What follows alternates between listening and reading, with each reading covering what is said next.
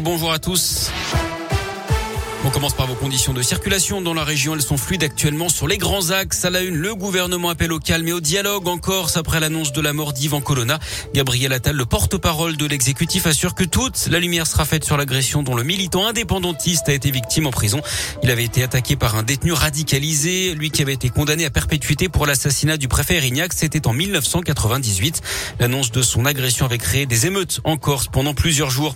Les suites de l'assassinat du rugbyman Martine à Rambourou à Paris samedi. Une femme est présentée aujourd'hui à un juge d'instruction en vue de sa mise en examen. Elle est âgée de 24 ans. Il s'agirait de l'approche du principal suspect, un militant d'extrême droite. C'est elle hein, qui aurait été au volant de la voiture de laquelle deux autres suspects auraient tiré sur l'ancien international argentin.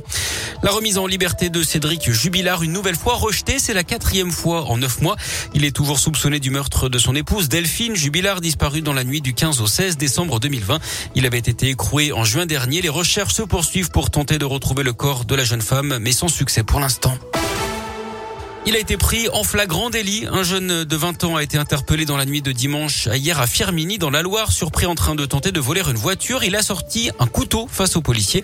Il a finalement été maîtrisé et placé en garde à vue d'après le progrès. Il sera convoqué devant le tribunal correctionnel pour tentative de vol de véhicules et rébellion aggravée. Elle avait suscité une immense vague d'émotions sur Internet au début du mois. La fillette ukrainienne qui avait repris la chanson de la Reine des Neiges, libérée, délivrée dans un bunker de Kiev, est montée sur scène en Pologne dimanche. C'était lors d'un concert caritatif. Cette fois, l'enfant de 7 ans a chanté l'hymne national ukrainien devant des milliers de spectateurs. L'événement a également été retransmis à la télé. Il a permis de récolter des fonds qui iront à une fondation polonaise qui soutient les victimes de la guerre en Ukraine. La situation sur le terrain, justement, le président ukrainien Zelensky s'est déclaré prêt à tout discuter avec Vladimir Poutine s'il accepte de négocier directement avec lui.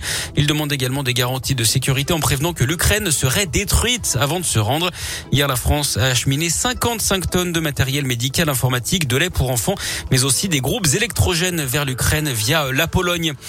Et puis une, deux ou trois étoiles. Fin du suspense aujourd'hui pour les grands restaurants de la région avec le palmarès 2022 des étoiles Michelin. La réponse, on l'aura à partir de 16h30. En voilà un ou une qui n'aura plus trop de mal à payer son plein d'essence dans la région. Un joueur a remporté 15 millions d'euros au loto dans l'Allier. Il a trouvé les 5 bons numéros et le numéro chance samedi dernier. Il a désormais 60 jours hein, pour se manifester, ce que n'a toujours pas le fait le vainqueur de l'euro million euh, fin janvier. Un joueur de l'autre qui avait remporté 1 million d'euros qui n'a toujours pas récupéré son argent. Le délai de 90 jours s'achève ce soir à 23h59. Si personne ne vient réclamer son dû, la somme retournera dans les caisses de l'État. En 2020, 70 millions d'euros ont été récupérés comme ça par l'État français. Merci beaucoup.